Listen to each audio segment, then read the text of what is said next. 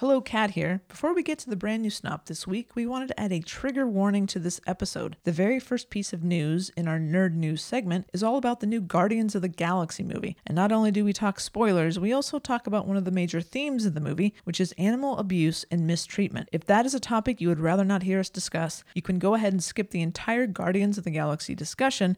It starts at around 50 minutes and 30 seconds and ends at around 1 hour, 9 minutes, and 17 seconds. Thanks for listening and enjoy the show. Strong women, badass gals, some of them are more than pals. Our show can be a little gay, but if you're not, that's okay. You can listen and have fun either way. Xena, Star Wars, Doctor Who, guests and music and reviews, Game of Thrones, Winona too. We promise there's something for you. She nerds out. We're girls, that like nerdy things. Nerdy things. Hello and welcome to the She Nerds Out podcast. I'm rejuvenated, re-energized, and ready to go. I'm also Kat. I'm Wendy Poppins, y'all. Oh, wow. I'm Tara. There's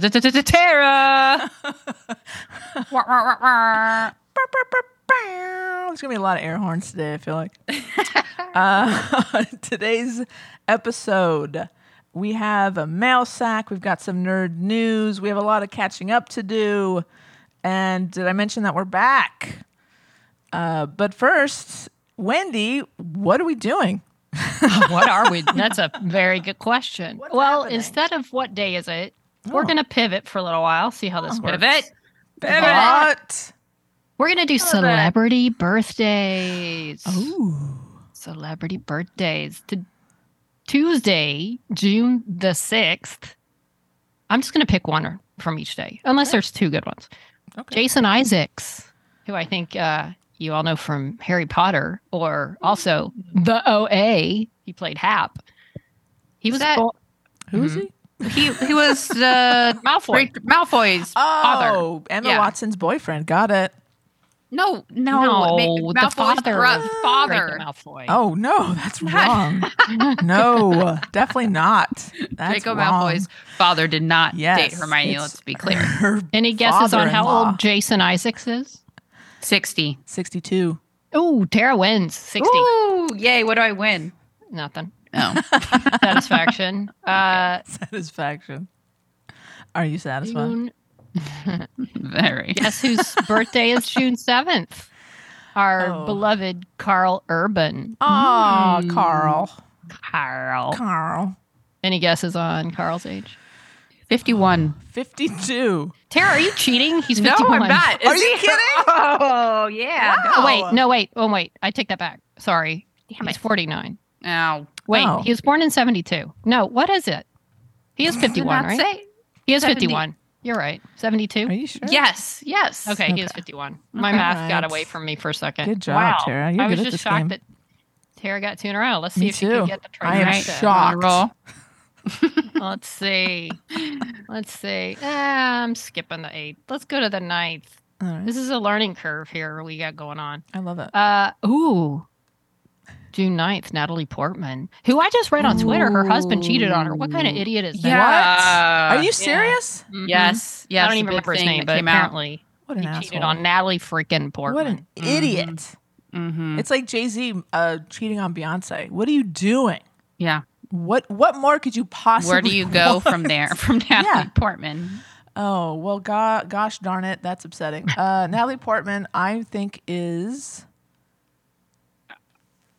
49. What? A cat. What? She looks great. Is she? I think she's like 42. Oh my God, Tara. I think I know because I think she's like. I think I know 42. She's like a few years older. Than me. No, clearly this is a setup, and Tara and Wendy discussed this beforehand. Trust me, I didn't know. I didn't help. How do you? There's no way you've nailed every single one of these birthdays. How are you? This is impossible. I wish I've nailed Natalie Portman. I ain't getting in line. And they've all been. What was the first one? was it Jason 61, Isaacs. 61, 51, and then 42? Like, how are you fucking doing this? Well, Natalie, I feel like I've kept up with her career somewhat. And I've been somewhat aware about how much older she is. So she's younger than me? That doesn't make sense. She was young when she started. She was very young. So how old was she in Phantom Menace then? She must have been young, very young. She was like 13 or something. No, like, she was not. Yes, she was 13. Yes, well, she was. Maybe in the first one. Like okay. That was what year was that? We're looking this up. Okay, Phantom Menace came out in what, 99? I'm checking. Yes, she was like 13 in 1999. I was. But she was supposed to be really young in the first. No. She was like 16 or something. Okay, so in 1999, I was 15, but she would have filmed that like 2 years earlier. So I mean, assuming they filmed it in like 97. Yeah. You know, she would have been about 16, 17 when they did it. Which she seemed older because she had been around for so long. 24 years ago. So how old is she? She's 41? Well, she was born in 81. She was 17. Yeah. When it came out. So yeah, maybe you're right. Maybe it's like 15. Oh, that is crazy. Yeah. I am upset. Wow. Wendy, this segment is going horribly for me. But then I'm thinking of Keira Knightley too, because Kira's younger than me. So how old is she, Tara? You'll probably know. I feel like Kira's maybe like, okay, let me look it up and then you get it. I feel like Kira's maybe like 2 years younger than me. Okay. Maybe she's 35 to 37. Keira Knightley. 38. She's 38. She's the only year younger than me. Mm-hmm. I was going to guess 38. Nice. Yeah, because maybe so she was like 13 or 14 when they were filming it. Yeah. Yeah. Interesting stuff. Okay. Well, I'm stopping there. We're on a high. I'm not good at this game. All right. I don't want to run to Tara's record there. Tara wins. Don't break my streak. Tara wins this segment. We'll see what happens next week. All right. I'm going to start studying. Kat needs to study her celebrity birth. No cheating. No, I'm just going to just randomly start looking up celebrities. Mm-hmm. And not their birthdays, just their ages. All right. Well, that went well. Guys, we've been gone for about a month. What's happening? Anything big? I have a list of things to talk about. Oh, wow. Oh, okay. I'm trying to think. What did I do?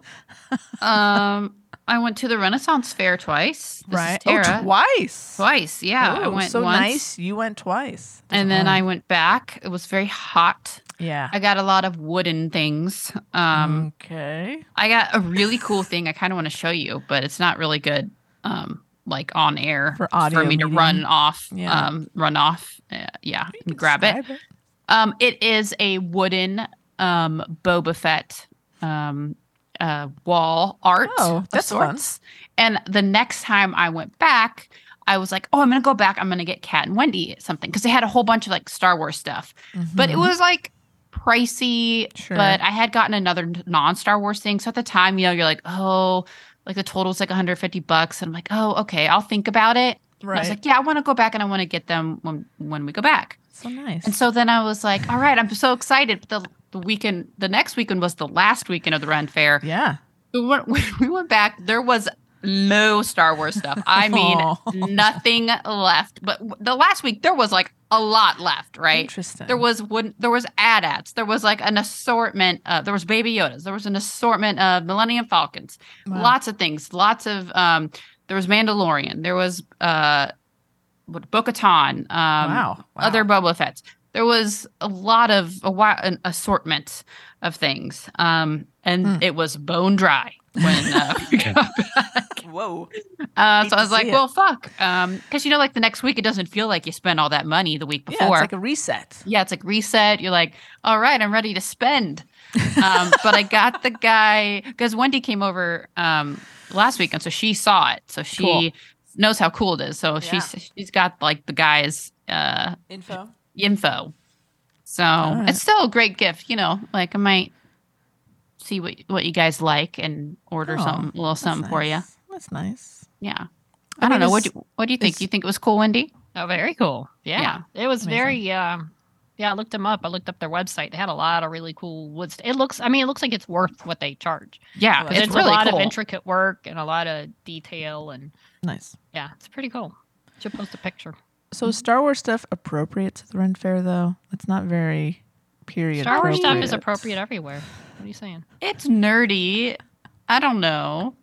I guess not. All right, so it's not a very strict policy there. Not as strict. They don't. No. I used to go to the Ren Fest in Texas, and they'd have Disney things for sale. So it's kind of everything goes.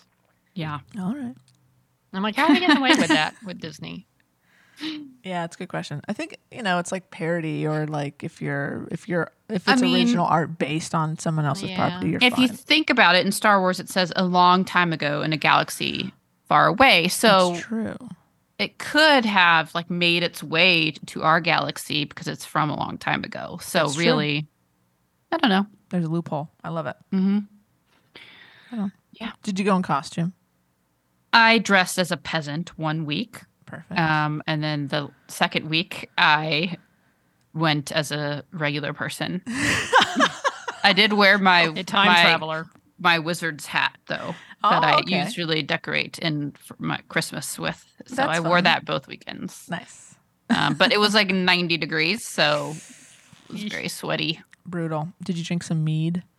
No mead, just beer. God, it was too hot for mead. I see. Yeah, mead. You know, mead at this one, it didn't seem as prevalent as it does at like the Texas Ren Fair. I'm so spoiled. I'm so snobby about Renaissance fairs. Having gone to the one in Texas, it's like so good there, and like it stays up year round. Oh, that's cool. And people live there. People like live at the one. It's where we shot part of Dallas. Wicked. Yeah, it's where we shot Wicked, a Xena musical, and it's like. People are just there, and it's like built like a village that's built. Yeah, with built structures. There's like a little castle and a. Oh, that's cool. And here it's just like at a dam, and you know they just build tents and stuff, and it's cute and it's nice, but it's no Waxahachie Renaissance fair, you know. Right. So just different, but I enjoyed it. It was fun. You know, different, less good, whatever. Yeah. I feel like it's hard to beat subpar, but state fairs, Ren fairs, they do it well. Because there's one in Houston as well that's pretty epic buildings and structures. Yeah. I went to the camping. Los Angeles County Fair on break too, and that was also subpar compared to the Texas State Fair. Everything subpar to the Texas State Fair. So I mean, again, it was just fun. Fact. It was fine. Just the facts. I've never even been, but I can. It looks cute. I looked at pictures. I had fun, but you know, there was no big text outside going. Well, of course, there's not going to be a big text. Okay, if that's not even standard. A big California. Yeah, there was no big California. There was no big like California shape outside, or big bear, like a big bear being like, you know. Did you go to see Adeline perform? No, it was a different weekend. Got it. Yeah, very good. Yep. Those are the main things I did, I guess. Okay. Wendy? Got a year older. You did. We on break. When one of the weekends Tara was at the Ren Fair, we took you to brunch. I had some brunch. I went home during one of the weekends we had off. Yep. Did some visiting there, went out, did a wine run and a wine walk on the same day. Consumed a good amount of wine. You are at both events, and then went out for dinner and had more. Real deal. Celebrating the birth. Love that. Yeah, so that was about it. And mainly I've been hanging out here and working and just, you know, not doing podcasts for a month.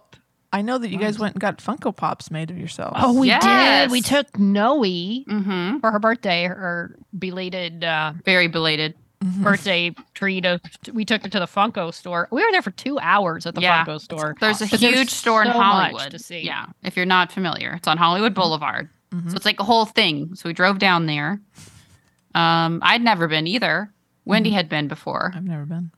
You never been, Kat? No, you guys. Oh, I thought you'd been. You didn't invite me. Yes, we did. You were out of town. Oh yeah, that's right. You. I even texted you a couple days before saying you going. Yeah, it's quite a place to visit. FYI, no refunds. So be sure you don't already have a pop before you buy it. Because I bought one. I didn't even anything. Nope. Maybe a shirt you can exchange the size. No refunds. Because I bought a Han Leia 2-pack pop. Oh, that's because I saw it and I was like, oh, I won that. I have to have that. Never even crossed my mind that I'd already done that before sometime in life.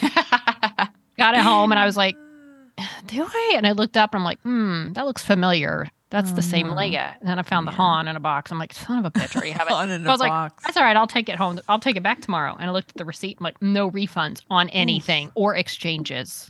Crazy. They're hardcore. Harsh. But yet you order from the website for pop and you can send it back. But you can't just walk it back to the store and return things with a receipt. Yeah. I don't get it. So we'll see. We'll see what to do with it. But it was cool. And besides that, it was awesome. It was like, it's like a really fun, like Disney store kind of. It has that vibe. I mean, there's huge installations of like Harry Potter, and there was one of like Jurassic, there. Yeah, Wakanda, Jurassic Park with what's his name? Elsa, Frozen. Like, Frozen, Star Wars. I was going to say there's got to be Star Wars. It's a huge store. And then they have Marvel.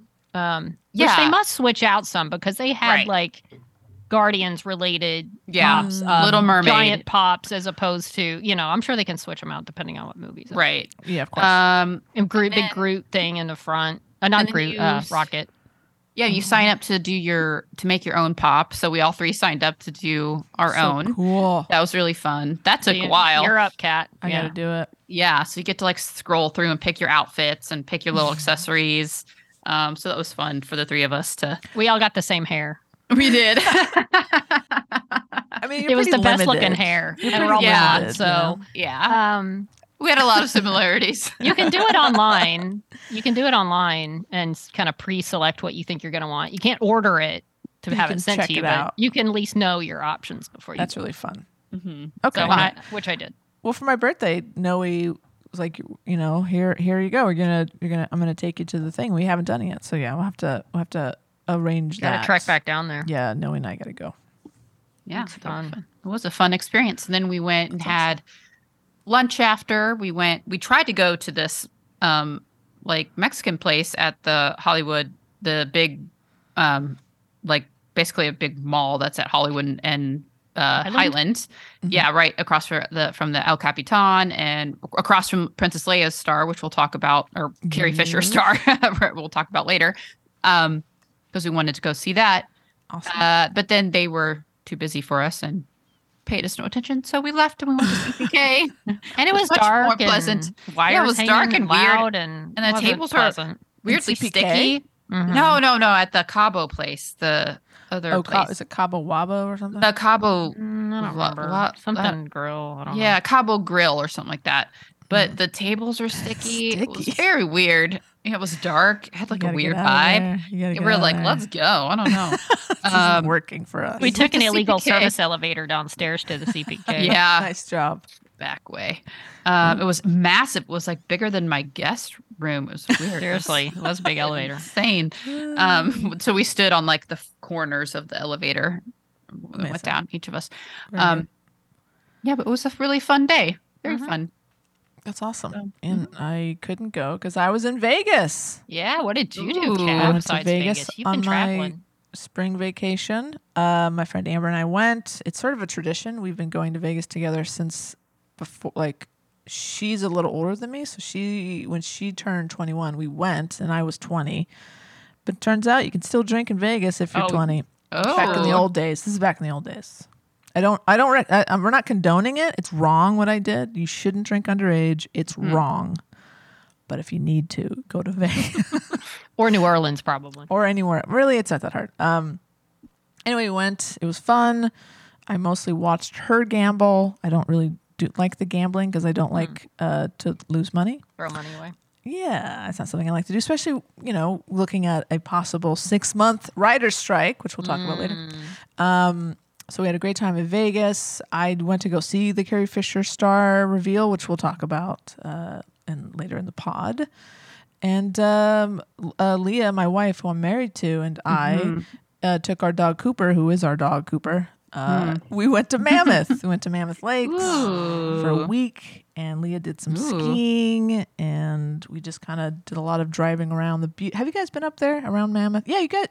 We've talked. We stopped. We stopped one night there last year when I did my ride in Tahoe. We drove through there. Yeah. It's just a beautiful area. Just driving around the area is so beautiful. That you got the Eastern Sierra Mountains, you got Mono Lake. There's a bunch of little tiny lakes up in canyons and stuff. It's such a beautiful area, It was just a nice chill out, relaxing week. So that was nice. That was a nice thing. And I was also on my spring vacation. I was asked to be on a podcast. It's called "How Many Light Bulbs Does It Take?" It's hosted by Master Chief Jen. Ooh, fun! And her wife Carrie and their friend Stacy. And it was a lot of fun. We talked about gay pride. We talked about the Stonewall riots. It was in honor of Pride Month. It's available now. Speaking of Master Chief Jen. Hey, there you go. That right there. Master Chief as a biker scout.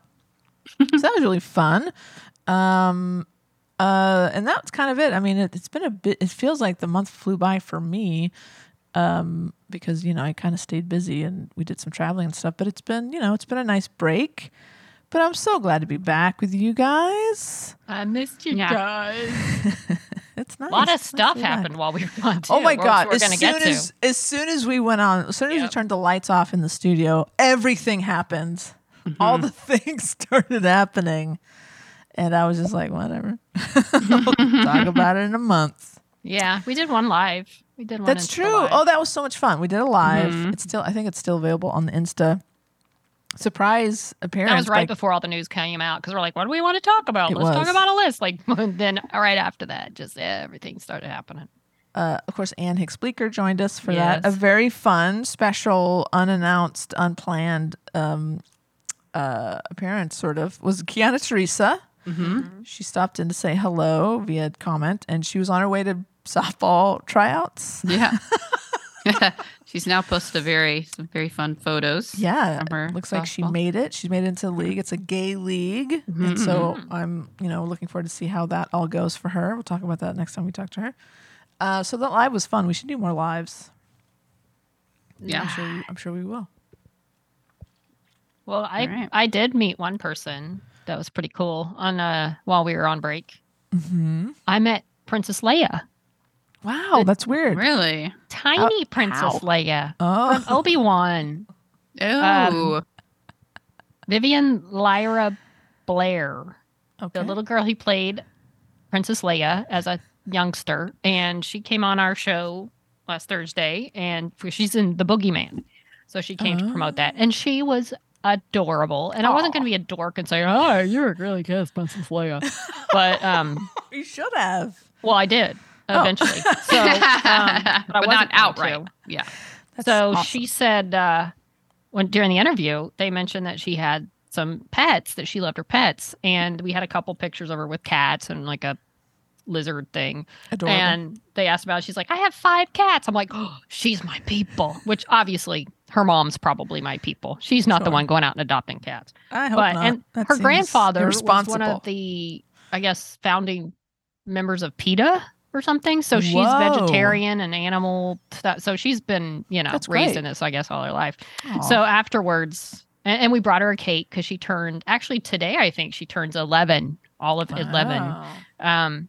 But anyways, we brought a little cake out, but they were walking through the hall after her, and her mom was there, and I was leaving the studio, and I saw her. I was like, hi, I love that you have 5 cats. And she just looked at me like, who are you? And I was like, I have 5 cats too.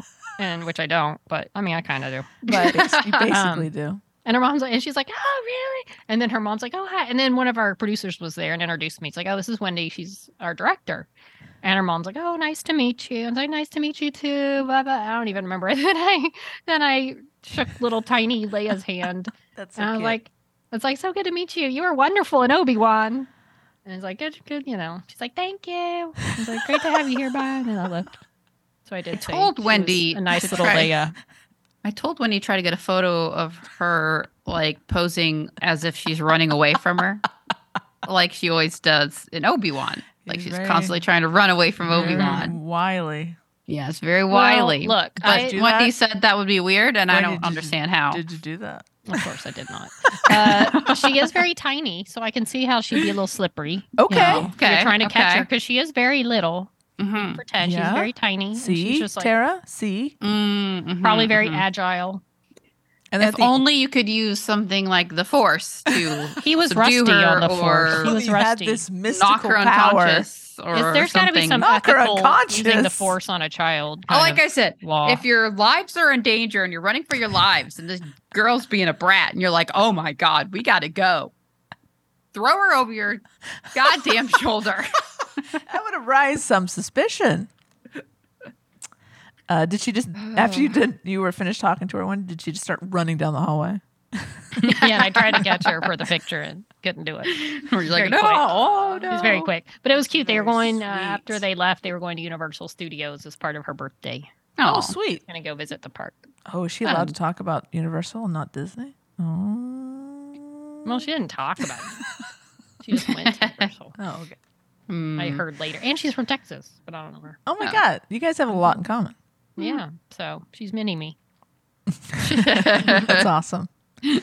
That's really fun. Yeah, she was cute. Well done.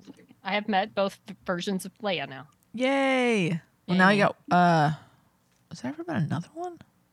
I mean, other than whoever, stood in for her in Rogue One when they digitally put Leia's face on, maybe. Sure.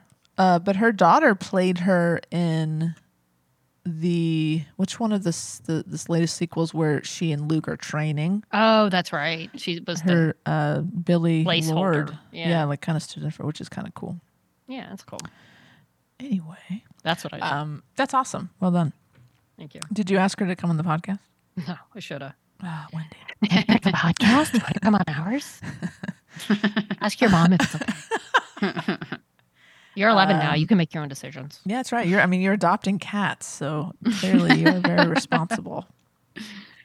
Something else happened while we were gone. It was the Zenite retreat. Of course, they'd moved to Pennsylvania. I think the wilds of Pennsylvania looked beautiful.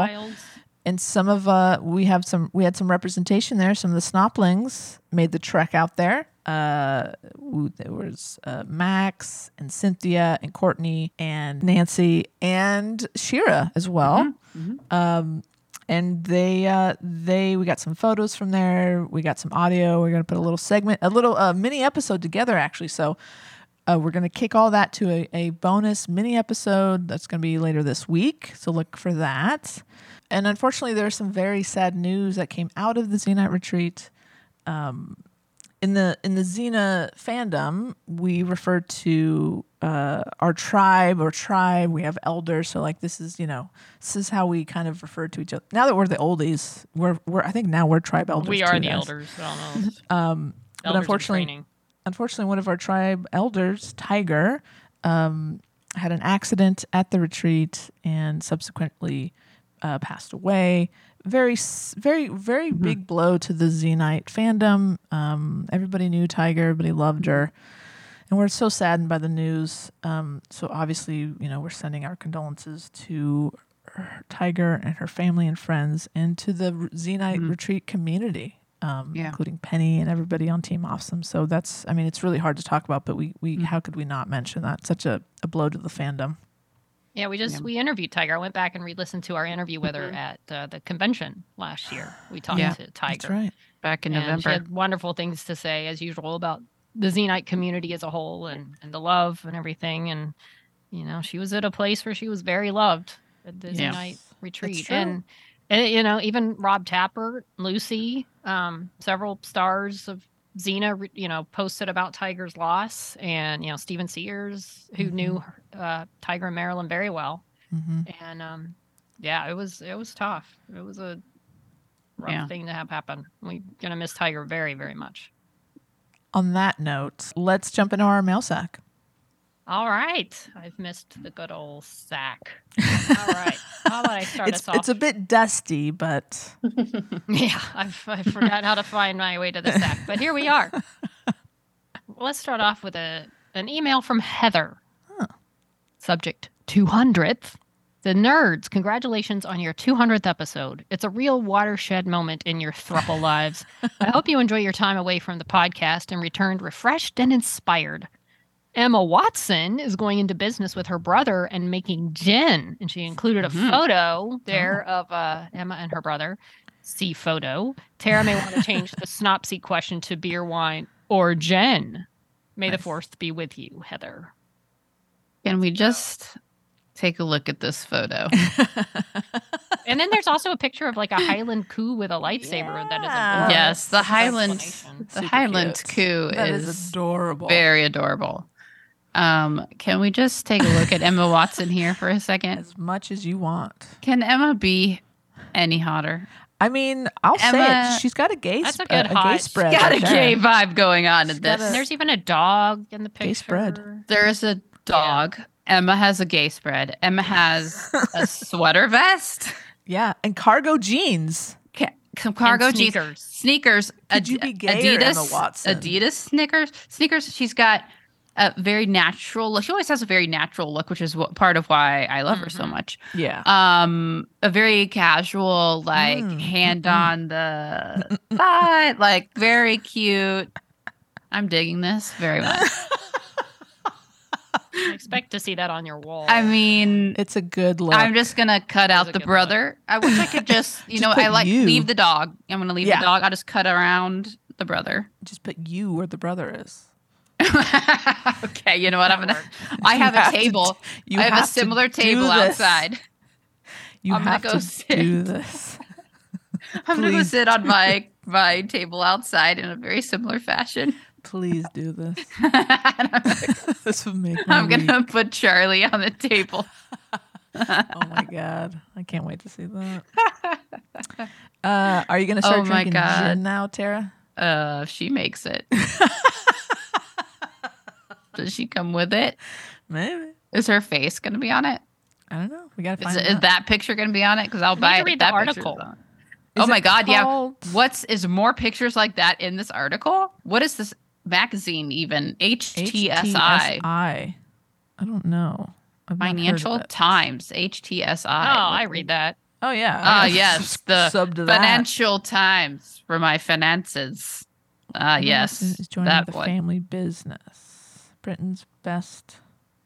What does it say at the bottom of it? Britain's best bakeries. The first. Oh, it's other stuff inside there. Okay. I think there's more pictures.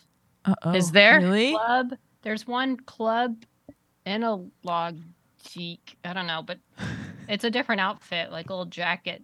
She and her brother are sitting on a wall. Pouring some gin.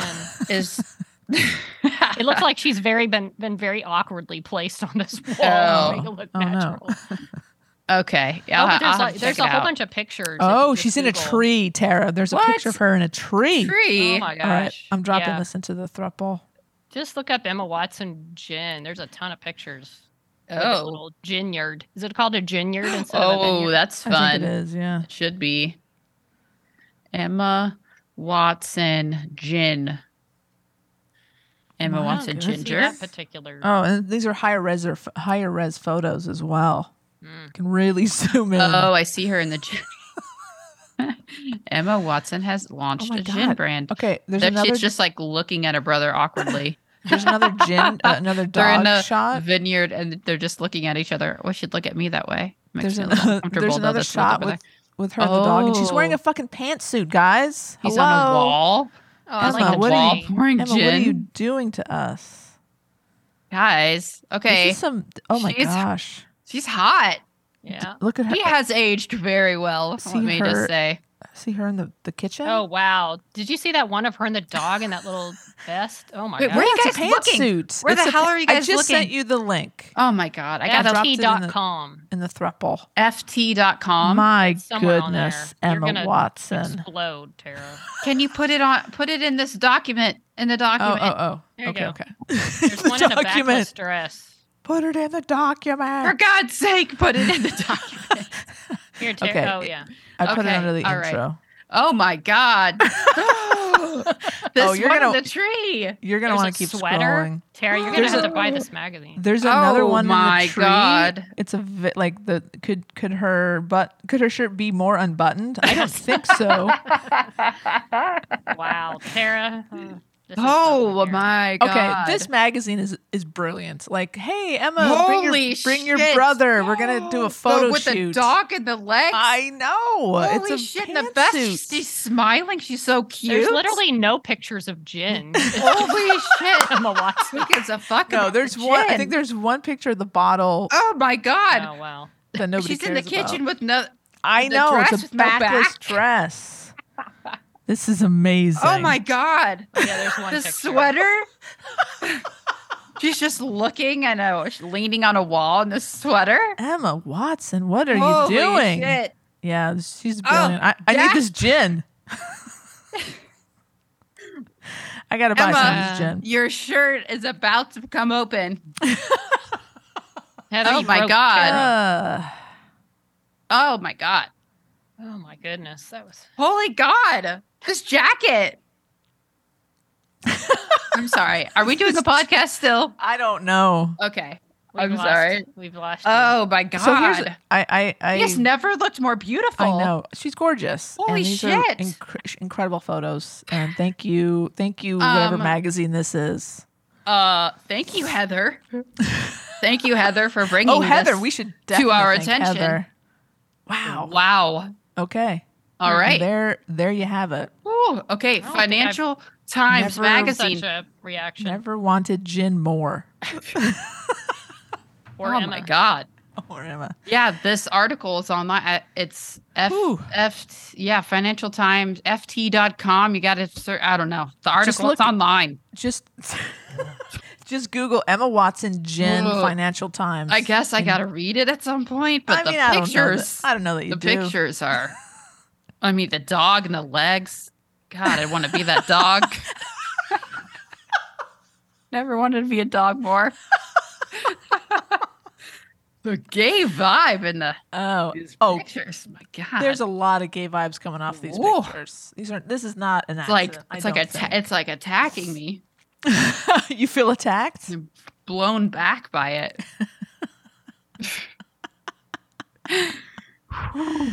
I guess we should continue the podcast. Okay, I guess we might as well. We're here. Okay. All right. Do your best. Oh my god. Can you? Oh yeah, it's my turn. I gotta do. Do you need a moment? Well, all right. Well, mine is very short. It is. Mine is just a picture. Mine is from Donna, and it's a happy birthday to Wendy.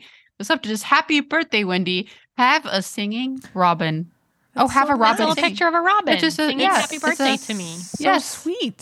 It's very sweet. It's a very cute little bird. It's adorable. Oh, and he's like, happy birthday. Happy birthday, Wendy. Maybe that's bird 6.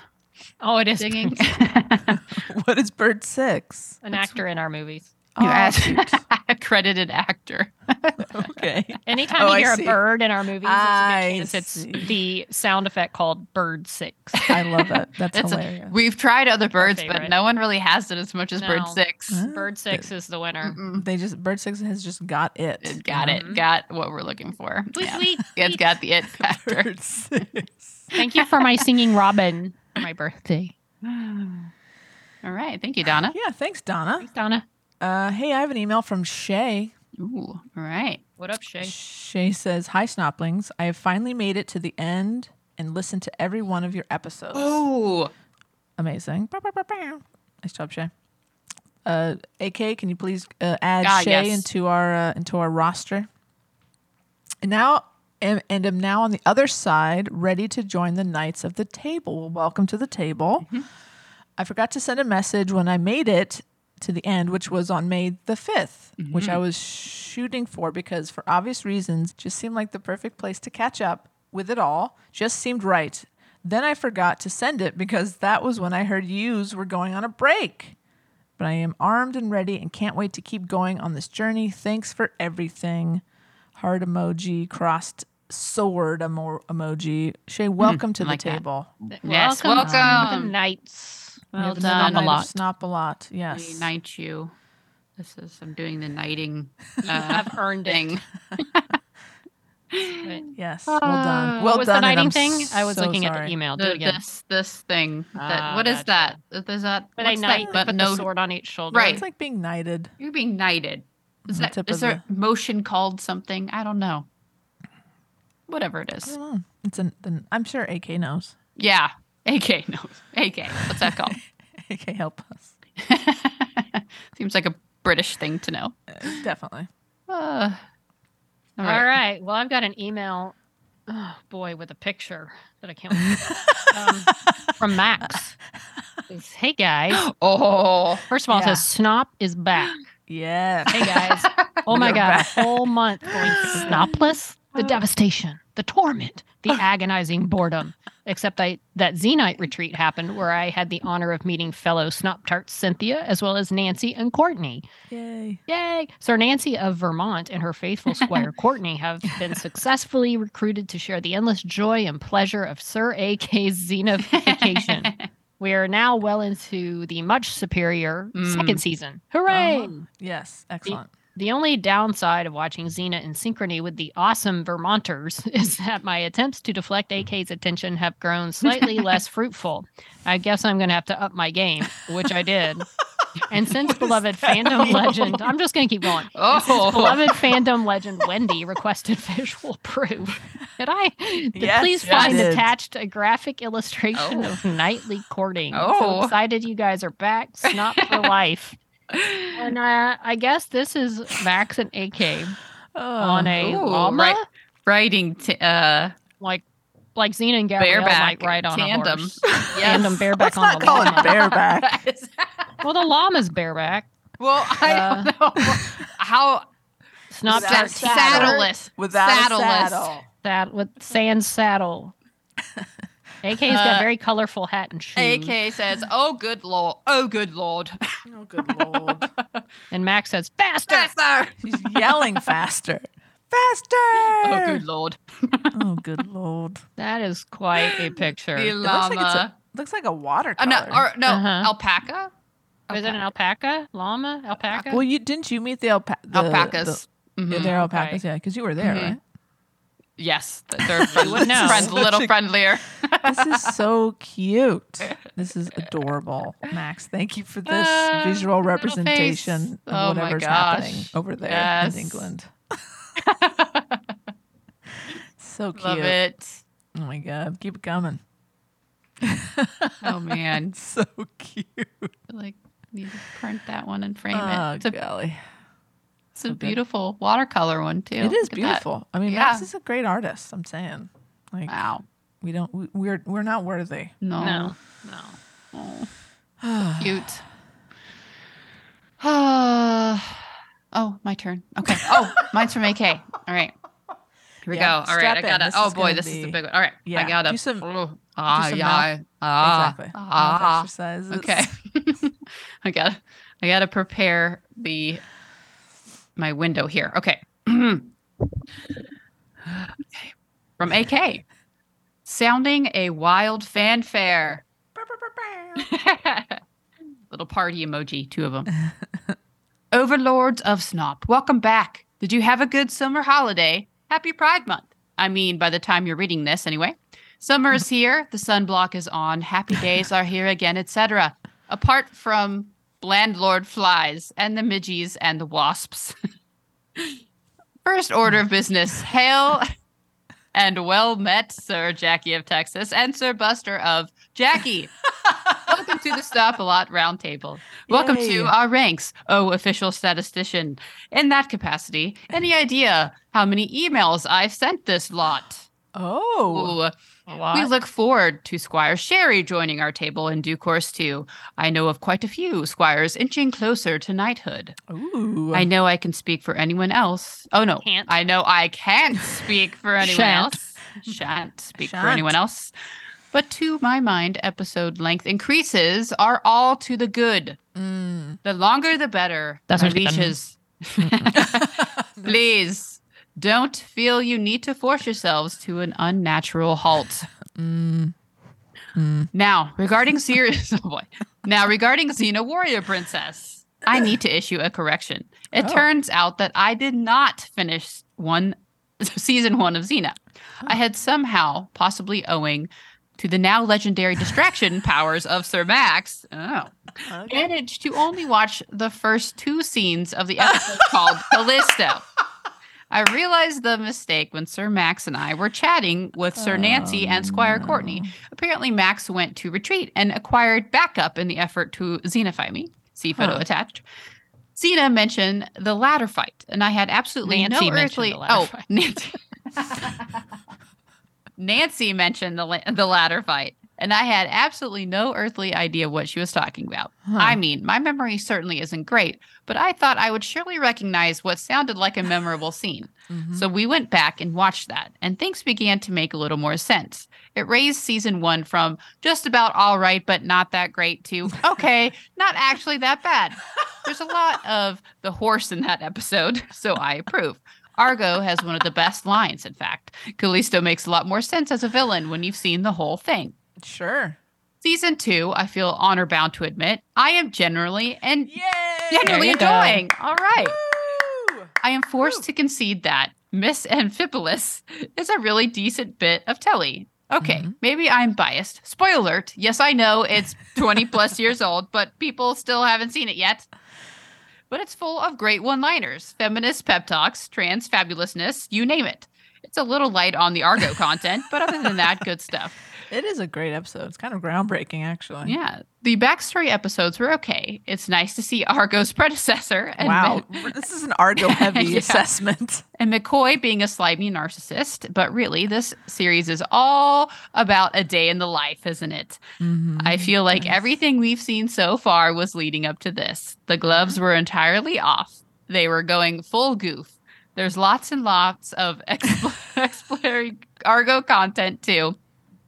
This episode is a winner. Yay. To be fair, that's the last episode I saw.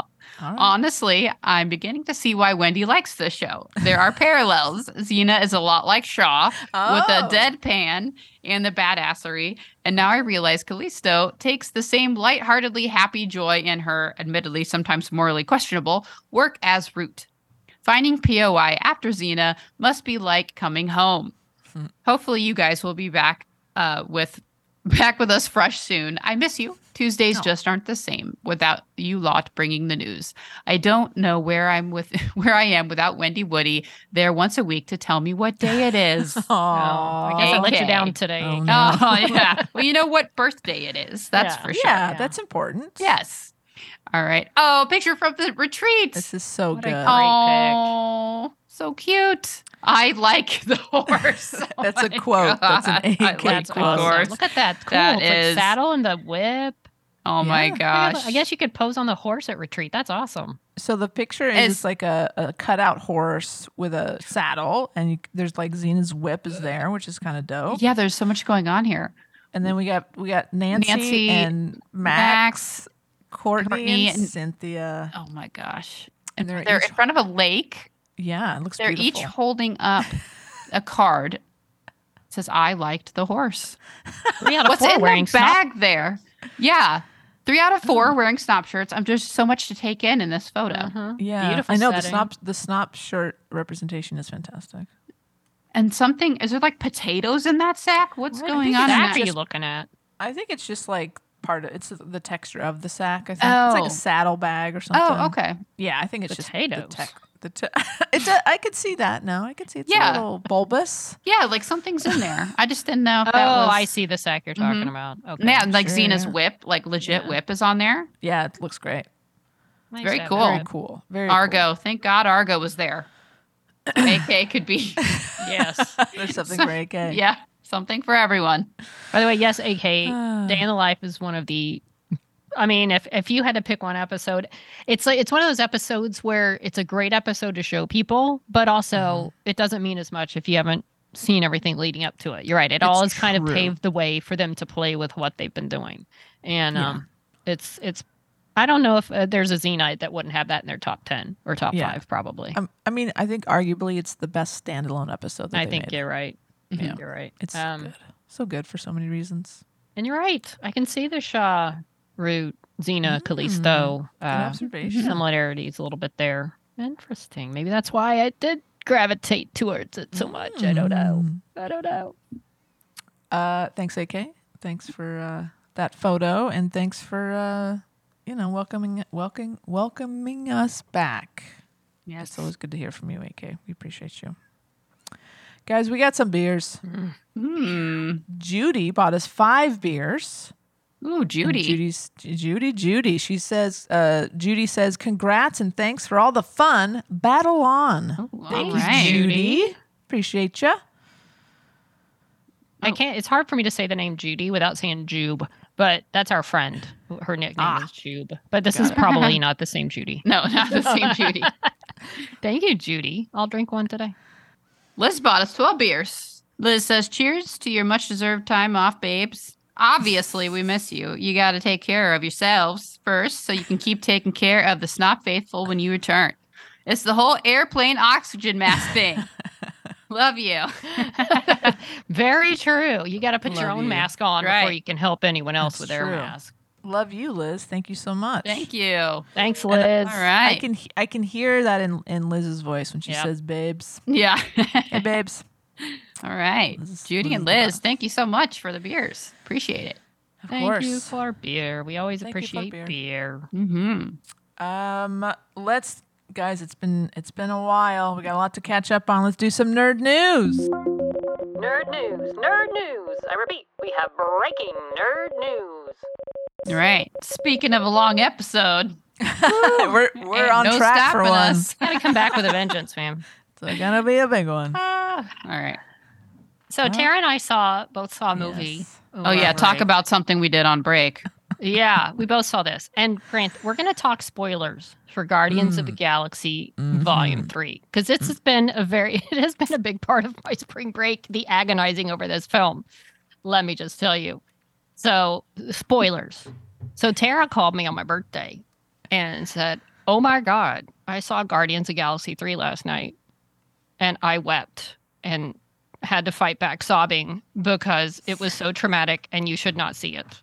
Because there's a lot of at least implied animal abuse. No, it was abuse. It was animal abuse. But when you look back at it, they don't really show it happening. I mean, they show like the guys being mean to Rocket. You hear it happening. You hear I'm out. And you you see what comes of it. The outcome. Yeah. Yes. So Tara warned me off greatly to this film. And I'm like, oh, I'm not going. But then I kept looking things up about it and how people were overall really loving the film. And and let me tell you too, on Twitter, like you would find. And when you say that when you abuse, they're mentally abused in front of you. They are mentally abused as well. Absolutely. It's rough. That's what I'm saying. Like Twitter's the first place you'd think someone would say, oh my God, stop whining. It's not that bad. You people are stupid. Stop crying over this movie.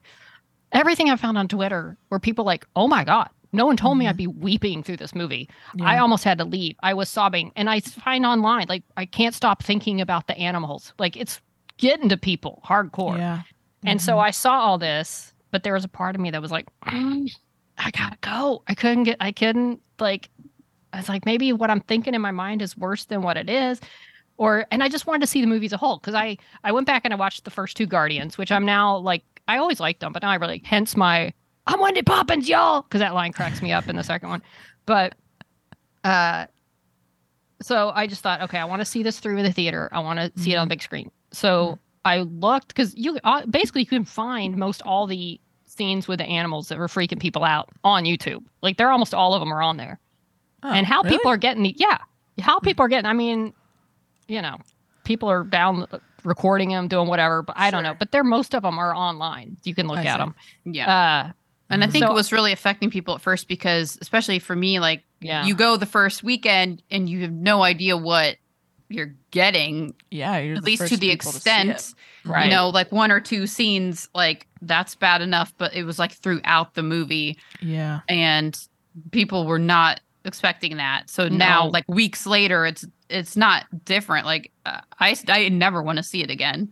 Wow. Like I just don't like, I think even thinking about it, like I don't even want to think about it again. Karen and I have like, cried I don't even want to talk. I don't want to talk about the movie in detail. Yeah, like Karen right and now, I don't want to talk about it. All right. Okay. Turn your sound off. Cause I'm going to talk about something. Okay. And then, okay. But anyway, so I decided after looking and they posted the opening credit sequence, which I watched. I'm like, man, any movie that starts like that, I want to go. Mm-hmm. And so I saw as much as I could at the time, you know, about like the animals. It's basically the part that's getting people are Rocket. His backstory is he's been, you know, a science experiment basically by this high evolutionary evil person. And that's how he's a talking smart raccoon. Sure. But it's his, you might want to turn me up there. Oh, man. It's his friends that he's with in the lab. Yeah. Who have also been experimented on. Yeah. And they are still happy, hopeful little animals. Yeah. I'm going to lose it. Excited because they're suffering, but they're going to go to a new world. Right. They think. And there's a little bunny named Floor. Oh, no. Who is seriously ripping people up. Oh, my God. Floor. Oh, this is, I've never seen either of you this sort of emotional talking about. And the thing is, anything. The fact that they have had these things happen and they're still like happy, innocent little animals. They're just happy that they have their friends. Uh-huh. And anyway, my eyes are watering. So I said, I gotta go see it. And I got a ticket in the very back row by the wall. And the way the theater was laid out was by a wall. So I'm like, I'll cry into the wall if I have to. Oh, man. So I had, but here's the thing. I already kind of knew it was coming. And I had my defenses very high. Yeah. To where I'm almost like... just trying to do mentally shut out anything that's going to really get me. And I did. So in the immortal words of Tara, after watching Silence of the Lambs in the daytime with fast forwarding and asking who would die and who wouldn't at the end, when she's like, it wasn't that bad. Same thing where I was like, okay, I only teared up a couple times. Huh. One part when they were dancing and they were so happy. Oh my God. Another part, it was actually more of a scene with the Quill and Rocket, but okay. Again, I had my defenses as high as they could go, and I went in there completely just geared up for that, as opposed to Tara, who went in completely unaware of what was going to happen. Yeah, blindsided. I have cried since, when you think about it. It's one that, like, it hits you later. Like I said, with Tara and I, before I even saw it, we talked about it, and we were both crying. And I was like weeping after, weeping. Like, yeah, I've never been in a completely full theater. I went opening night and I went like with a group, with people like I didn't know like that well, with, like someone and that was their friend. So like but with the theater was completely full. Sure, I've never been in a theater where like during these parts it was completely silent except for like. Crying like Whoa. Outwardly and like young like men and women like are like sob or openly crying. Oh my goodness. And like and I wanted to get up and walk out and I just felt I was like sick. I was like that's awful. Anxious the whole time and I don't know. If I would have known how long it would go on like that or how much they would keep cutting back to this, to these themes, I would have just been like, nah. I'm not gonna do it. Gonna just go out and come back. Yeah. So, yeah, it was very tough for me. There's people online like, how do I stop thinking about these animals? Yeah, I can't. I can't let it go. There are like a few parts that like I cannot think about anymore. Like I can't because, and I know they're like not real animals, but I think the thing is like there are animals that are going through things like this, I think it puts a voice to what animals are experiencing in certain situations, and that's what's very hard, you know. So, yeah, it was just very upsetting, and I was not prepared. Not that like being prepared, yes, being prepared would have helped, I suppose. But like it's still not something I ever want to watch again, and just makes me angry knowing that those sorts of things are out there in the world. Yeah. Well, PETA came out and praised the film. They're like, "This is the best film we've ever had to like expose people to what happens and gives a voice to the animals it's being done to." I think you know if. The fact, like, there are a couple scenes that Tara told me about where you see sort of what this guy is doing. Like, they put the animal in a thing and it kind of turns into like an animal human hybrid. And to me, like, that doesn't bother. I mean, you see this poor animal's about to go in there, but I'm like, I was able to remove myself from that part because it is so sci-fi looking where they're like, all of a sudden they're a person, you know. Sure. But, it, you know, if it'd been like some sort of real life movie about real life animals that are having this done, I couldn't have done it. Yeah, but, and I think it was just that happened after. Oh yeah, like when the part that really got me, and I don't even want to talk to, but was when right after Rocket had gotten his procedure done, and he went right into the cage when he first met his friends, and they tell him that it's going to be okay, that the pain goes away. And his first words when he was able to talk, his first words when he was able to talk was, "It hurts. It hurts." And they said, "No, it'll be okay." No, the way he said it, like, it makes me want to fucking sob right now. Those were his first words. And he would, like, put him as a little baby in the thing. Yeah. Because, like, so then when you see them, like, transforming those things later, you think, glasses are off. Like, you just think, like, yeah, it looks sci-fi, but, like, they're thinking that. Oh, yeah. That it hurts. You know? Like, fuck that guy. You fucking hate this guy. Like, you just want to fucking murder him. Like, ugh. Like, all these people that are mean to Sounds great. You know what? Everybody who saw this and cried, go donate something. Go donate to an animal rescue. Like, go, there you go. Any prevention of experimentation on animals. Go volunteer. Yeah, you know, take this. You're right. You know, because it's like, and it's horrible. Something with it. Go do something with it. Go do something. Because if everybody who saw this and cried, I think that would have helped me at the end. Honestly, that would help me at the end of the movie. If at the end, like at like when the credits came up, if it said like, you know, please donate to this organization. Like, these are some organizations you can help to prevent animal testing or animal abuse. Like, just to put a few up there, because clearly, like, they knew this was going to have an effect on people in that way. And I really feel like they missed an opportunity to do that. And even just in the after, all the things that when they obviously blew up after, and people were it was coming out on Twitter on all these things, and they posted a lot of clips, like, to help humanize, like, the actor, like, look, he's really a nice guy, or like his own agent said, like, I can't talk to you for a couple days after she saw the movie. I can't. So, like, they're trying to put out all these things, like, like, we know you're really affected, and like, but like, it really didn't feel like they gave a lot of outlets as far as, like, but this is what you can do. Yeah, like, you have all these like focus for if you're traumatized by this, like, you can help. Like, this is ways you can help and things you can do.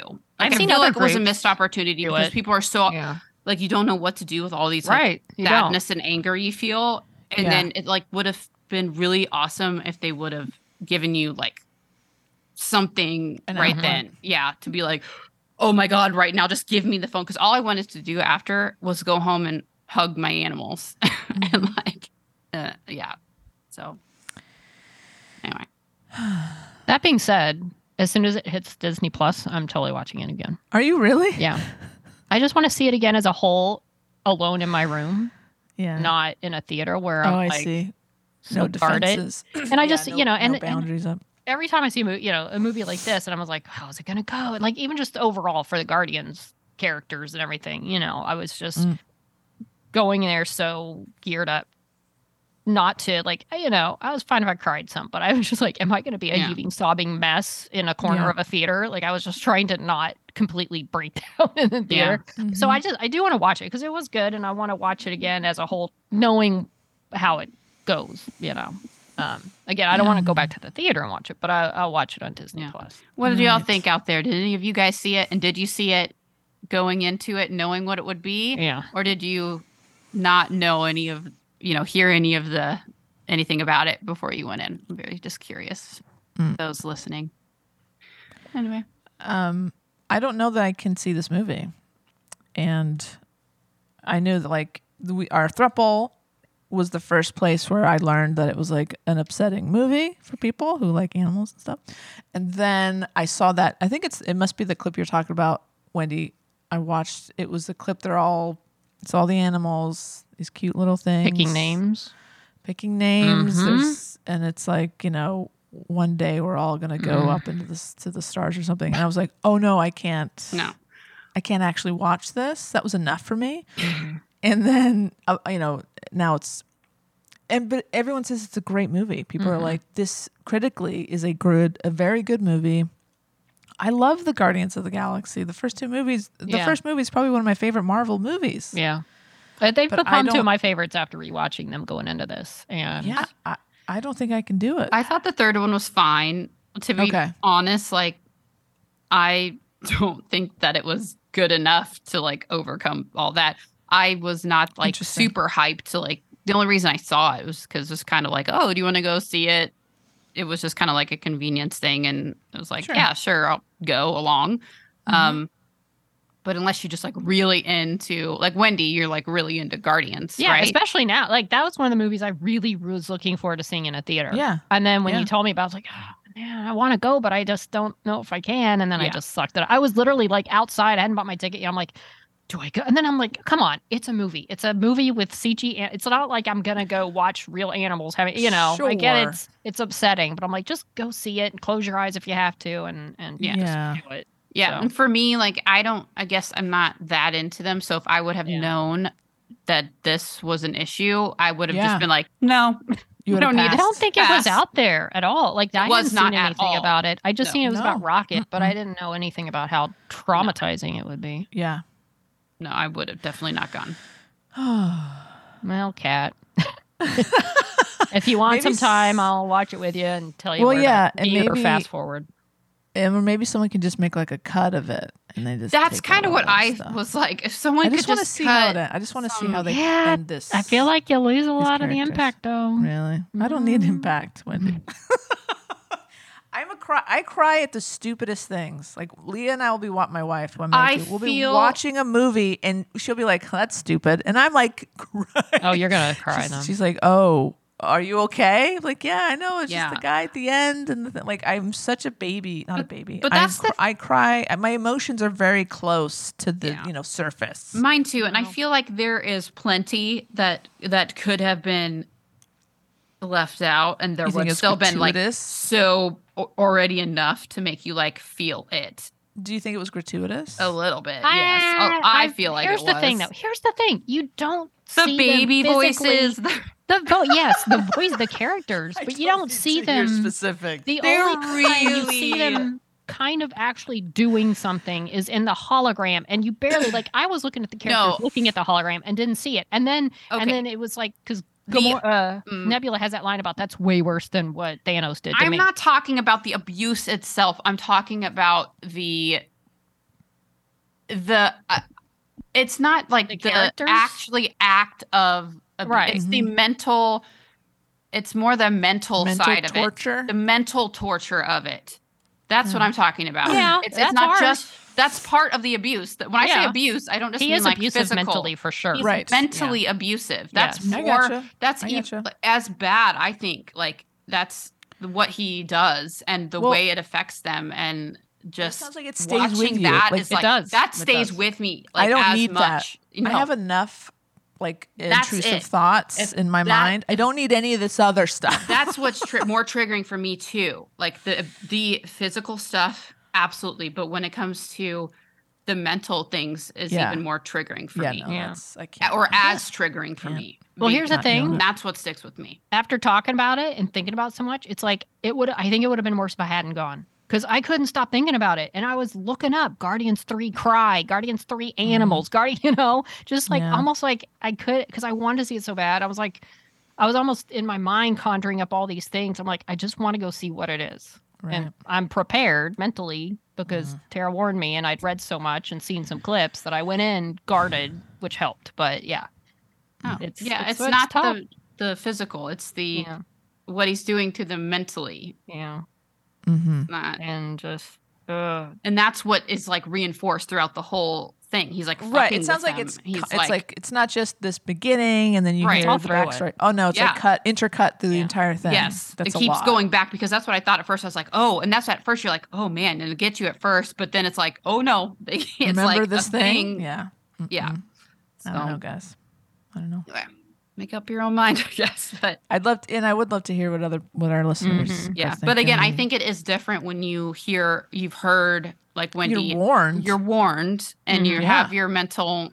Yeah, you're prepared, maybe. Yeah, like Wendy was, like I'm going to be by the wall. Yeah, yeah. I'm going to put up a wall. I'm going to get all my comfort foods. Exactly. Yeah, figuratively and literally, I was had a wall. Yeah. All right. Well. Let us know, everybody, if you're working through some trauma as well. Speaking of torture, not long after we went off for a break, the Star Wars Hotel is fucking closing. What the hell? They're closing. Disney? It's been just over a year since it's been opened. And they're like, you know what? Nah. Not working. Well, so I'm not. They were already canceling some tours, as they called them, or whatever they did, and combining trips because they didn't have enough people to fill certain weekends or days. I'm sure they ran through all the rich / Star Wars fans / whatever people that were going to go, and probably did not get much, if any, repeat business. Mm-mm. And they're like, we can't sustain this. Shockingly, it's too expensive and no one's coming. According, I have a Washington Post article pulled up just for some statistics. So for a party of two, it'd be about $5,000 for the 2-night experience. And that's on top of anything else you might want to do while you're there at Disney. That's just for the experience. And traveling there, and you got to stay in another hotel once you get there before you go. Like, it's a huge investment. It's not an investment. It's a huge cost. You're not really investing. And there's people reporting that it probably costs between hundreds of millions to make and $1 billion to make this hotel and the experience. So that just shows you that if Disney can be like, well, we're dropping, let's say we're going to split the difference. Let's say they spent $500 million on this thing, and they can be like, you know what? Let's call it a loss. We'll take the tax write-off. If they can afford to do that, they could probably pay their writers a little bit more on the studio end, where they get all this content from. Anyway, what a huge disappointment. I mean, we've been talking about this thing since it was announced. We couldn't wait to go. We were like, we got to save up the money, though, because it's a huge price tag. And we're going to sleep in kids' bunks because we can't afford a nice suite. Now they're just going to be like, it's just a write-off. Oh, we tried. You know, we gave it a shot, guys. Call it quits. It's shocking. It is shocking to me. I'm not even that shocked because I mean the way they were. It was. I just thought I don't see how they sustain this. I didn't think it would go as quickly as it did. Mm-hmm. I didn't think it would even make 2 years. It's like, I think that, but like then you think, but like Disney must know something that we don't. Like they must have done the market. Wow. I guess there must be like families out there that can just afford this kind of stuff. Yeah, I don't know, but no, just well, and even then, really, like really off base. It was expensive.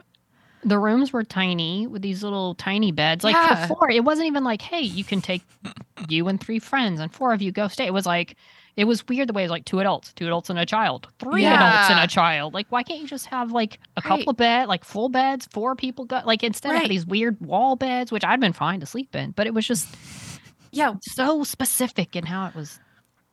Why couldn't they just even have like 2 full beds? Like why, you know, like why couldn't just be like a normal like hotel setup, even though they could still make it fun and quirky and, you know, but you just have like these 2 tiny beds. Very strange. Hope you're not a tall child. I mean, I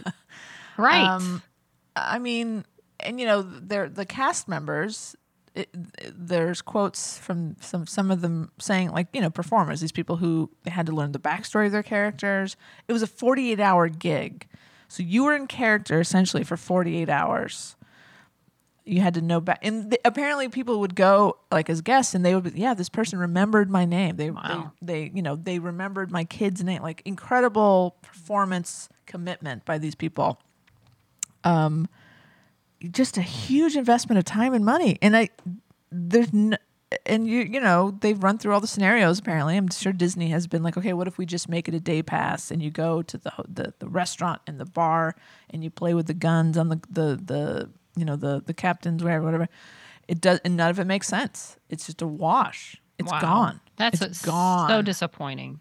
So disappointing. And what do they do? Turn it into something. What are they just going to tear it down? What are they going to do with it? I guess because you're right. It's not a normal hotel. I'm not paying like if I'm just, it's a cool hotel. Like instead of Disneyland Hotel, you go to this place. The accommodations aren't great. It's not a luxury hotel. I'd do it though. If they turned it into like a pop century level or even mid-level hotel and it was very Star Warsed up, I'd do it.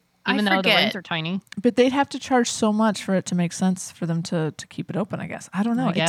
I don't, the math to me, it feels like you'd figure something out. I guess. Is it only, is it here or only in Florida? Only Florida. Oh, okay. If it was here, I think we had already done it. I think so too. Because it would be cheaper. We wouldn't have to worry about accommodations and flights and shit like that. I think we would have probably already done it. But yeah, it's just Florida. It won't happen here now. It's just so disappointing that they could have done so many different things or different ways, or just make, like I said, just make a cool Star Wars hotel, make a cool experience that didn't cost $5,000 to completely immerse yourself and go full out. Like, you had to have people willing to go along. You know, if you had a family, great, you take a family. But you know, like, for, you know, if we talked about going, we'd figure out our schedules. Do we all want to commit to that money? And you know, it's just, it was so challenging to do, and like I said, they ran out of people who wanted to do it. To your point, Wendy, like, how did they not do the market research on this? How did they not? Or they did, and people overestimated what they would be willing to do, or what they were going to get for that price point, or something. I don't know. Or maybe all the people they talked to already went, and now they're done. I don't know. Yeah. Yeah, you'd think they would put research, but Disney is obviously not perfect. What? Or maybe just the economic climate has changed and people just are like, because they started this pre-pandemic. Maybe. Yeah, that's true. That's a very good point. And they're just like, no.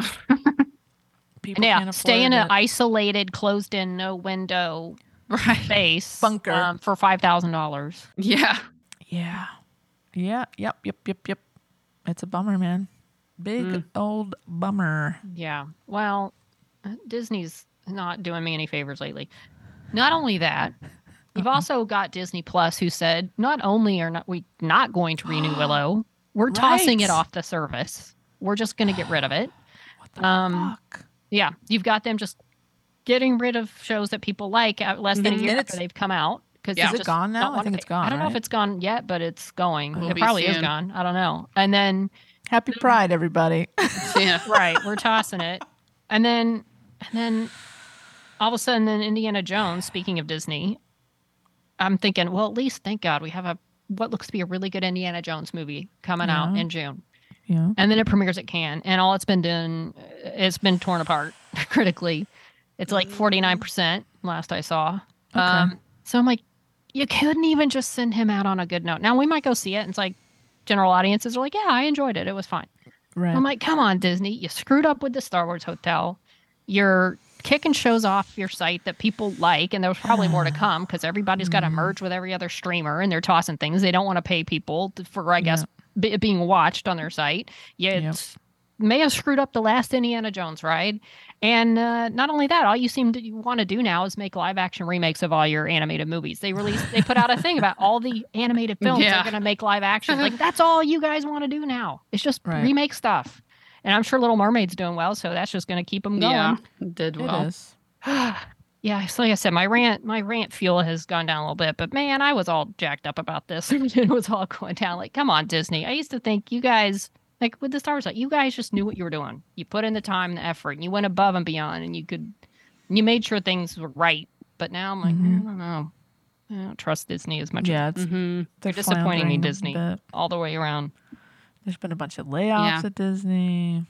Yeah. Oh, and I mean, I don't know if you've seen on Twitter, apparently Pixar just laid off the person who saved Toy Story 2 back in the day. Like, someone in the company hit something and deleted like 90% of Toy Story 2 when it was being worked on. And this person, just happened to have it on their computer. And so that's the only reason that they didn't just lose everything. But they just got laid off. It's harder to do that. Wow. Than just a couple of keys. Back when Toy Story 2 was made, you know, who knows? That's insane. Yeah. But anyway, they just got laid off. As someone said, don't expect loyalty from anyone ever, because they're just going to lay you all off. Yep. No. That's not good times. Speaking of not good times, wow, there's a strike. Oh, that's right. Speaking of no loyalty. We hadn't even talked about. Yeah. There's a strike. That could have something to do with why Disney took all that stuff away. Yep. I think it's all connected. Yes. I think you're right. And let me just say this, because I work in television. The show that I'm currently working on, that we're on a indefinite hiatus, is aired on ABC, which is owned by Disney. And I used to work for Warner Brothers, and I work for Sony. Like, so let's just, I need to not be a part of this conversation. But have you guys met my twin sister, Cass? Oh, no, we haven't. Have you not met Cass? No, do tell. Okay, so because Cass doesn't work in TV, and she has no affiliation, she's agreed to kind of step in for me. Oh, that's great. So do you mind? I'm gonna go. Can I go grab her? Yeah, great. Okay, hold on one sec. Hi guys. Oh, hi Cass. Nice to meet you. I'm Cass. Nice to meet. I've heard a lot about you. Wendy, Tara, or Tara Wendy. I don't know who. I'm Tara. Oh, okay. I'm Tara. That happens a lot. We get mad. Oh, okay. I'm so sorry. I'm so embarrassed. Okay. So yeah, Kat asked me to send in for her because her, she doesn't want to get in trouble with her bosses. Absolutely. So we don't want that. So what do you guys want to talk about? Well, I don't know if you've heard about it. Do you know what this strike is? The WGA. It stands for Writers Guild of America. Got it. Okay, so good. That's a guild here. It's here in Los Angeles, but it's all over the place. Oh, cool. They're the writers. They write TV shows. They write all the things. Awesome. Yeah, films. Wow, so they should be getting paid a lot of money. Yeah, they're on strike. They do a lot. Oh. Yeah, they come up with a lot of great ideas. They, some would say they're like the backbone. They're the reason a lot of the great content exists. Huh. So they're on strike because they're not really feeling like they get their fair share of I have read some articles. Content. Yeah, I've read a couple articles. Oh, yeah. Do we have some that we want to share? Or, do we just want to talk about it? What have you heard, Cass? Your totally unbiased opinion because, you're... Completely unbiased. Yeah.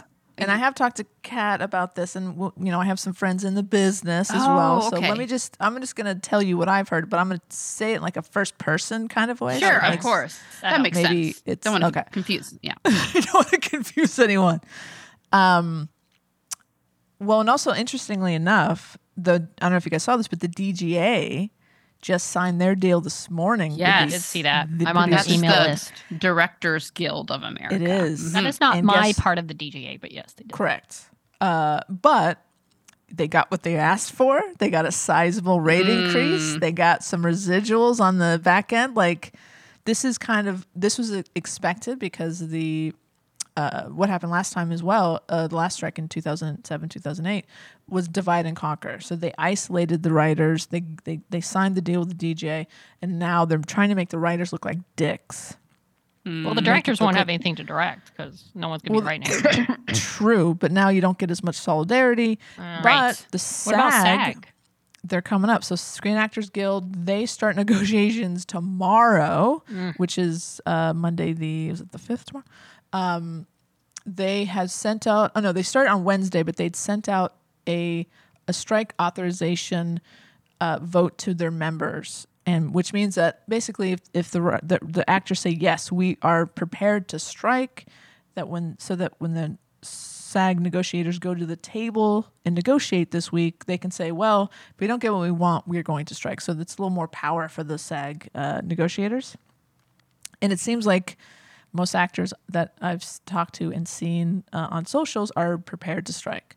So this could really, really shut things down even more than they already have been shut down.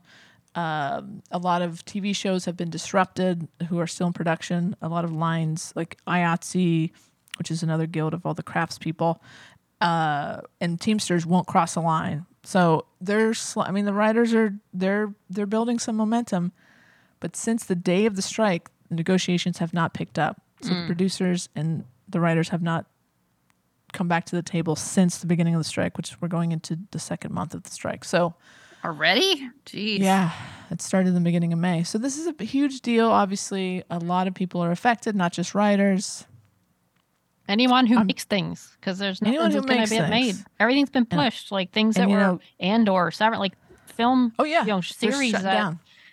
You're hoping to see in 2024 or late 2023. Probably won't. They're not making them. And, Kat's on a hiatus now, and she's supposed to come back in July.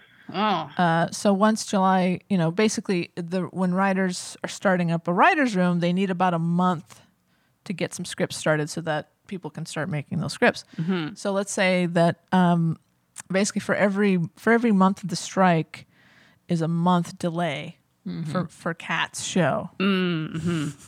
So that's a big, I mean, it's people's livelihoods. Like, it's not just writers that it's affecting.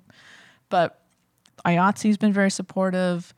Kat's not in a union or guild, but post-production is all very supportive. It's all, you know, we're all part of the same, I don't want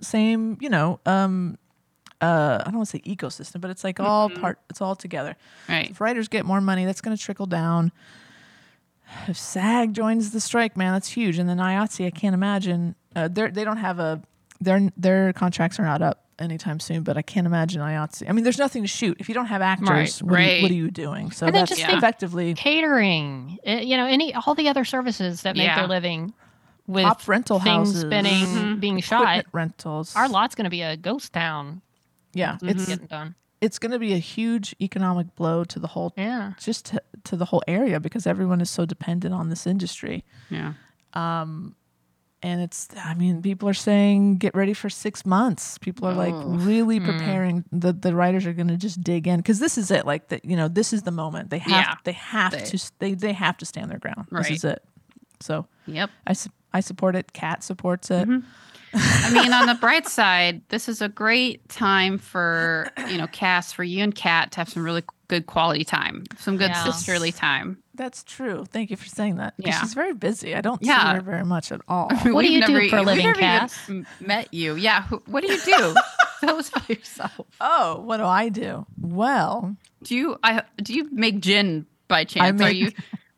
How did you? Yeah. See, this is my. I have a bar set up. I am in the booze industry, which makes sense, actually. Oh, do you travel to the UK much? I mean, no, I haven't yet. But I heard there's a great gin out of the UK that I got to try. Yeah, get over there. Let me know. I'll let you know.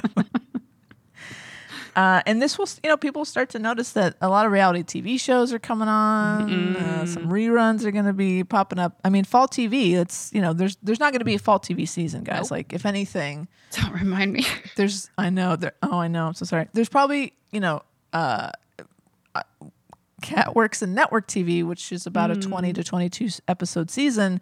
The farther we go into towards the end of the year, that season is going to get shorter and shorter. So you're looking at maybe 5 to 10 episode seasons, if they even just say fuck it, we're coming back in 2024. Who knows? It's it's an interesting time, but we'll see what happens. We'll monitor the situation. And let me just say, for writers, and people might think, oh, they're cushy Hollywood writers. They're just. Can you think of all the quote important. I mean, they are important jobs. I'm not pretending that military or hospital workers or anyone that does a real life or death on the line, really stressful, tough job. And how many times they go home and they watch a TV show that they love that makes them feel better or makes them relax, or a movie that just takes them away from whatever it is they do every day, a comfort film. A writer wrote that. So they're doing things that that help other, they're just fun. Movies and TV are fun, and they're educational, and they can do so much for people. And not to mention people that are have incredibly stressful lives or jobs and just want to get away and enjoy whatever it is they want to watch. Mm-hmm. And this podcast wouldn't exist if we don't have content to talk about. We got nothing to talk about. Oh, crap. That's going to... What are we going to talk about? So Winnie will be going episode by episode in her Fringe rewatch. That's true. There's nothing else. There are some things. There's Ahsoka's still coming out. There's things that are already done. It's been done or ready to go. But even shows, I think, that are written. But they're how many things are written, rewritten on the day, or need adjustment or whatever. And sometimes I think they're shutting things down for solidarity, or just we're not going to make anything. Cast, I'm not sure if you're familiar, but one of my favorite shows was Grey's Anatomy. I'm sure you've heard of it. I love that show. Oh, is it new? That's newer. But they just had their season finale, and they were very careful at the end. They usually say, we'll see you back in the fall. They said, Grey's Anatomy will return next season. It's so very ambiguous. Whenever that is. Yeah, oh, no. Okay. Whenever season 20 is. We don't know. Okay. Question mark. Yeah. That's true. That is true. We will see you next season. Some shows might not come back. If there's some shows that aren't the juggernaut that, you know, Grey's is, some shows that are in the pipeline that are in development, those probably might go away. Yeah, you're right. It happened last time, so some shows might just disappear. But also, you know, writers, the small percentage of like showrunners and like Shonda Rhimes and Ryan Murphy, like those people are the very small percentage of huge, massive careers. Your average writer is just trying to make a living and is probably struggling to do it. It's just a hard gig. If you're not Ryan Murphy or Shonda Rhimes, it's not an easy way to make a living. It's turned into a gig economy, which is a big part of the problem. There's a whole, you know, but there's much, go read an article about it. It really breaks down like what they're asking for and what the producers are countering. Some of the things that our writers have asked for, the producers didn't even respond to. They are so far apart. That's why people are like, oh, this is going to be a long strike. But if you look at what the average writer makes in a season, compare that to what these CEOs are making, heads of these studios. Insane. It is insane. The guy again, this is not Kat speaking, this is Kat. Right. The guy that heads Warner Brothers, the guy that came in with Discovery and like started fucking everything up, who decided to shelve the Batgirl movie and many other stupid mistakes. He made like $250 million last year. So we know the studios have the money, and if Disney can cut their losses at like a up to $1 billion project and be like, it's a write off, they have the money. People are getting paid. It's not the people who are actually creating the shows that they're making all this, you know, millions of dollars off of. So writers are not. It's not these like elite group of people who are like, you know, privileged and asking. No, they're working. These people work really hard. It's a hard gig. I've seen some checks posted. Like I saw one particular posted like, here are my residuals for 2 well-reviewed episodes of television I wrote. And the check was for 3 cents. You got, whoever it was, got 2 cents for one episode and 1 cent for the other. That was their residuals for episodes that they wrote. Yeah, the streaming system is broken. It's not sustainable, and so that's a big part of what the writers are asking for. Like I always say, back in the day, a studio or whoever could control when something aired, how many times it aired, how many times it was viewed, and now anybody can watch anything at any time. So I'm sure they're trying to be like, we can't just pay all this money every time someone wants to rewatch this episode of Succession or whatever it is. And but you gotta pay them. Because right now you're not getting anything. So and that's probably why they pulled Willow, right? It's like, well, I'm sure they don't want to pay. It wasn't a huge hit, so let's just pull it. So that what if that's so fucked? Yeah. That's so it's fucked, and now you can't find it anywhere. Like there's no unless they find a way to put it on some other service or something like Tubi. No, it's done. Like, you're never going to see that show again. Tubi, where you have to solve some sort of puzzle to get something to watch something. Some Sudoku before you watch that Willow finale. My goodness. All right. Well, so that's definitely something we'll continue to talk about. Tell Kat we hope she gets to go back to work soon. Yeah. That is so nice. I will, I'm going to go. Make her some liquor. Should I go grab her? I'm going to make her a stiff gin and tonic. Yes. I'm going to go grab her. Okay. I'll be right back. All right. How did that go? Is she okay? Cass is kind of weird. Yeah. She's awkward. No, y'all look a lot alike. She did well. All right. Are you twins? Yeah. We are, yeah. Have I not mentioned her before? No. Oh. That's really weird. You think it would have come up. Yeah, you think, but... Well, we'll have to have her back on sometime. Yeah. Sure. I'm sure she'll love it. Bet she has a lot of dirt on you. Sorry. Whoa. Listen, maybe she won't be coming back. Well, that was good. I mean, that was kind of a rant, you know? Yeah. Very much a rant. I think so, too, from what I heard in the other room. Well, here's a bit of good news that happened while we were gone. The Hollywood Walk of Fame got 2 new stars. Ooh. That we're all fans of. Mm-hmm. Carrie Fisher, finally, a lot of rants in this episode, only took until she died for her to get a star. Well, here's the thought. Did she ever get it offered and say, I don't need that? I mean, I don't know. Maybe she didn't. She certainly deserved one by now, whether she wanted to do it or not. You know. Well, and here, I mean, I don't know how it really works. How could she not have one by now? That's the question. And I don't know that you have to, I mean, I can't see her being like, nah, I don't want that. Like, come on. You know, she's Hollywood royalty. Yeah. She comes from a family of people on that Walk of Fame.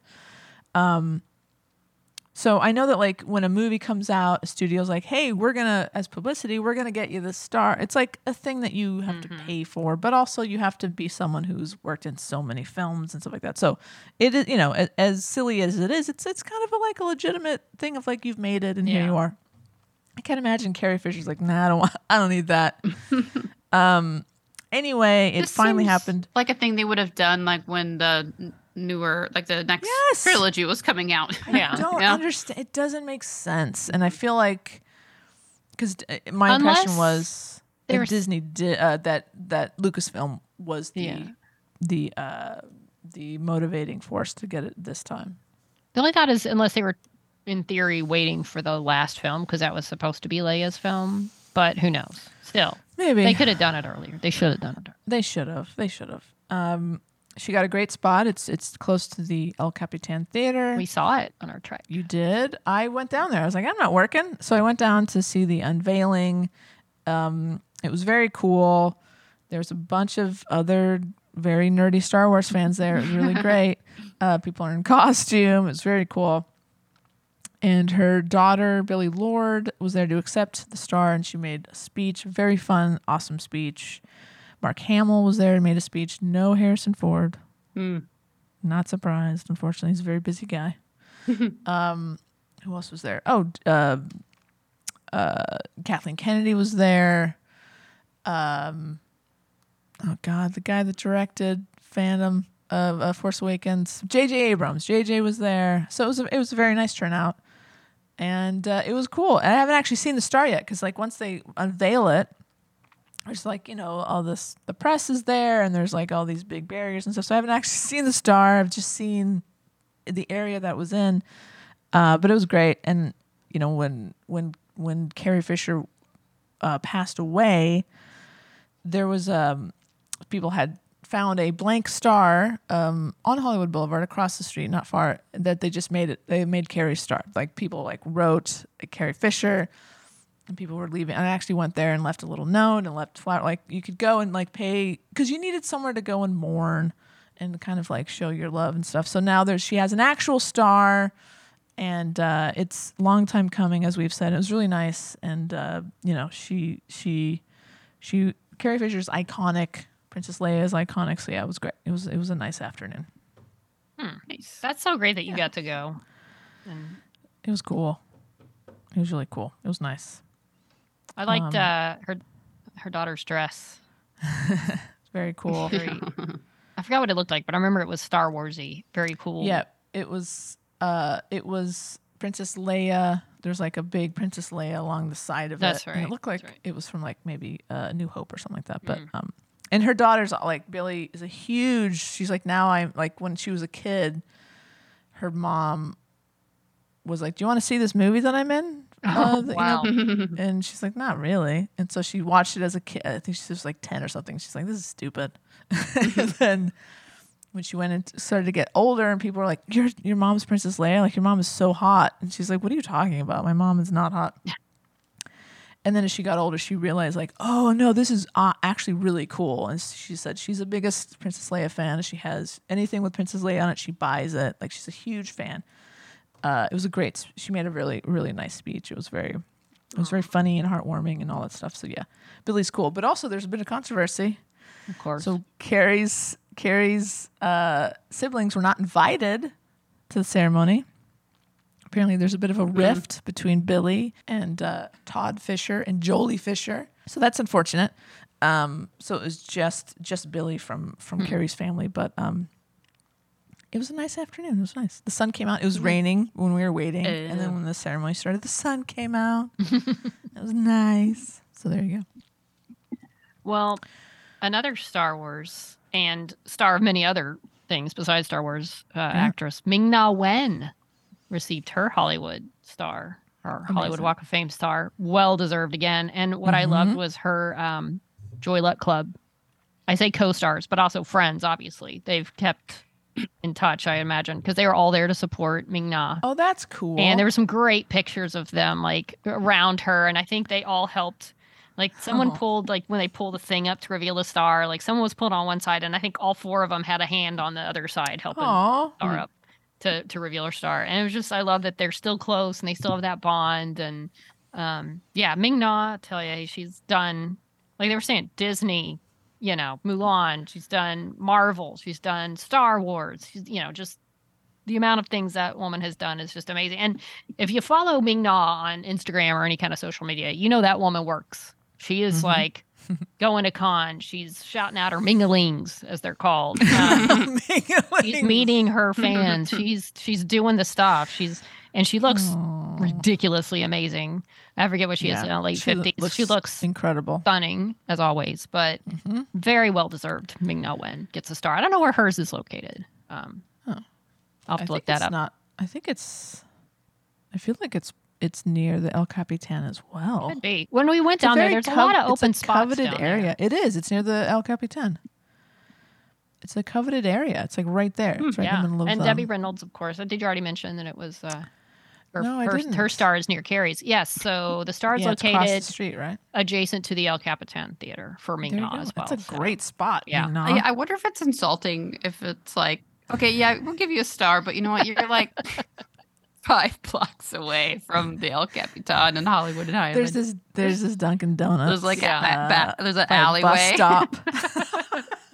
by the location of tours of celebrity death locations. Building.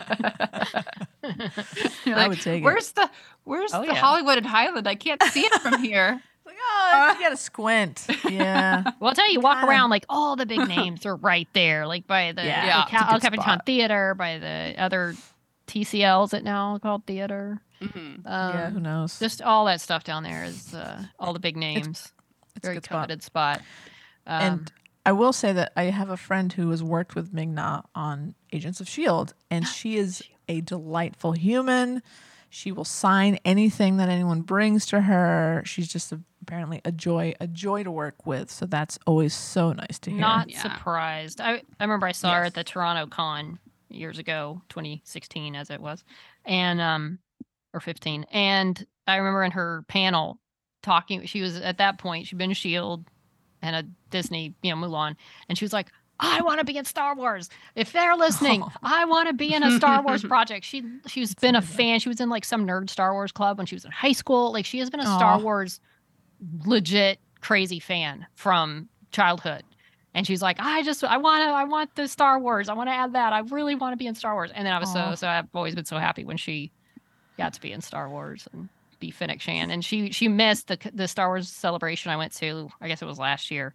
She got COVID. Like days before she was supposed to appear, and she got COVID for the first time and couldn't go, but she got to go to this last one and got to MC a bunch of panels and just be awesome. Part of that Star Wars world she's loved all her life. So that's so great. Good for you, Ming-Na Wen.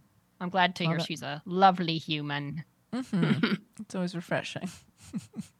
I'm glad we could end on a nice note talking about two wonderful people who got recognized for being awesome.